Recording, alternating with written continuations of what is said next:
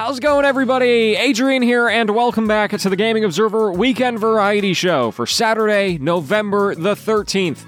Hello, my friends. Hope you're having an extraordinary weekend. And today I am going to tell you about my recent experiences playing Forza Horizon 5. You might recall that this game has launched recently and is performing extraordinarily well in the critical sphere as well as the sales sphere. And I think it's for good reason. It's a very good game. And it's a very interesting game to me because I'm not really much of a racing game guy in general. I've had some history with racing games. Uh, I've enjoyed Trackmania in the past, and I really liked the arcade racing games like Burnout. But the thing is, I'm not really into cars at all. I couldn't name any of them off the top of my head, really. I couldn't tell you a single thing about the racing industry. And yet, when I play Forza Horizon, I'm consistently entertained. And so I've been trying to figure out what is it exactly about this game that really clicks for me. And I think there's a few things. Uh, one of them is the fact that the environment and the open world is just absolutely gorgeous. There have definitely been times where I was kind of bored just driving around trying to get to my next destination, because I still haven't unlocked fast travel. But it was always offset by the fact that if I just kind of looked around a little bit, I had a gorgeous view, and the view was always changing. They have so many different areas that look so distinct from one another that even driving just a little bit down the road, you're going to see something new. Another thing I really like about the game is that it's kind of a mix of whatever you want it to be. If you're really into racing, you can do the racing stuff and you can get really hardcore into the racing.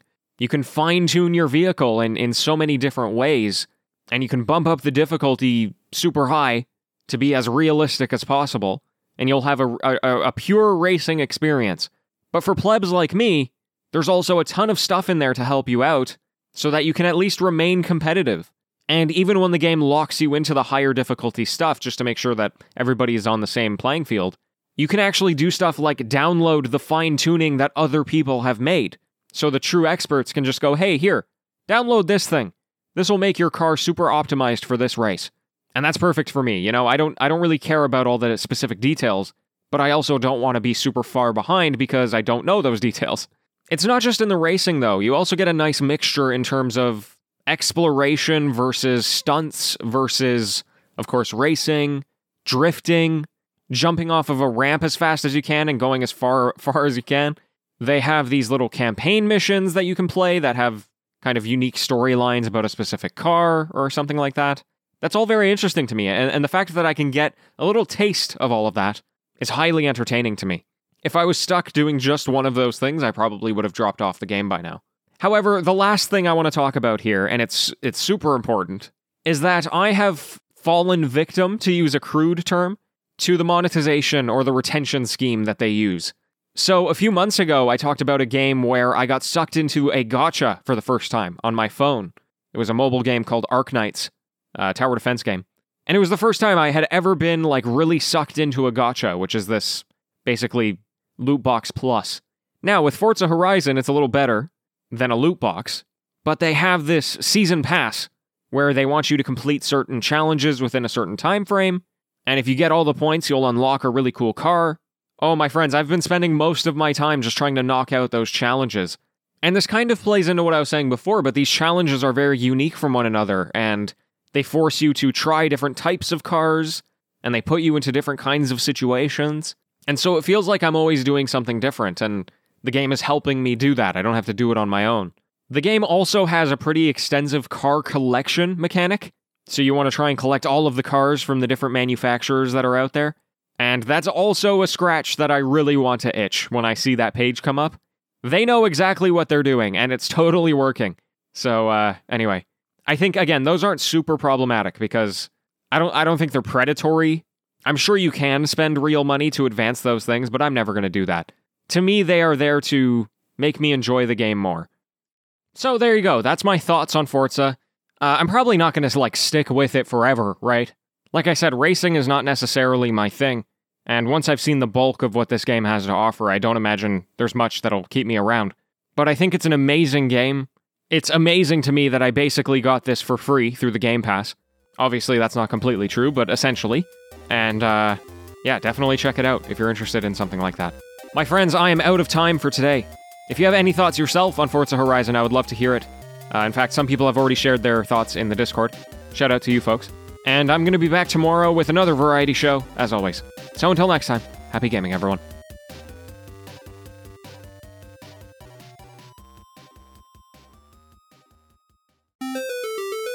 Oh man, it's the TGO After Show. Welcome, welcome. Today's episode, courtesy of me playing like five hours straight of Forza Horizon 5. Oh man, it's a good game. It's a good game. There was actually one race in particular which really got to me. I forget which one it is, but basically they, the, the campaign has a series of different tracks you can do. I shouldn't say tracks, different um, paths that you can go down narratively. And at the end of each path, there's this really big race and they have names like the Goliath or the Colosseum. And I, I don't remember which one I did, but basically, I did one of them that took you around the entire perimeter of the map. It was the longest race in the in the game.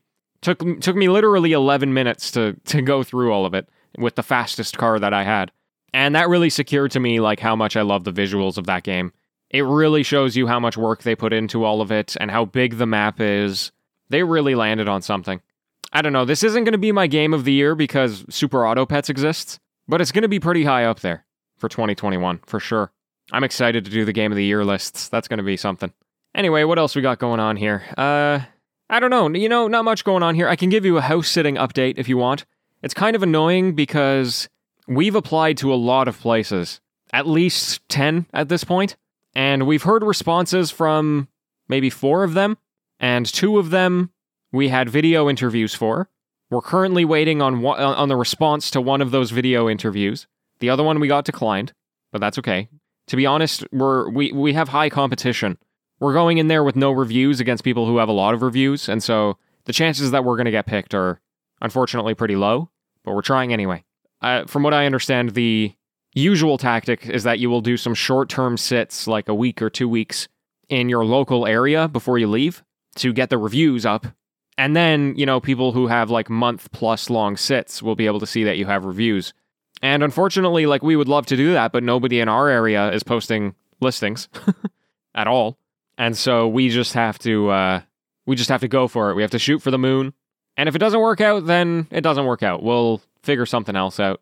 And maybe we can build up our reviews in a different part of the world and then can do house sitting again later. But Anyway, so the the biggest pet peeve right now is that you reply to things and you can see that they've or sorry, apply to things, and then you can see that they've read the application, but then they don't reply to you.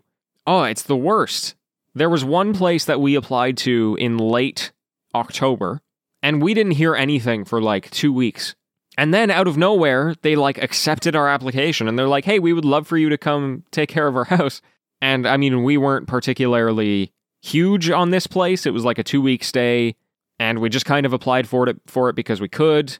And they didn't even want to do a video interview. They just like just said yes, come.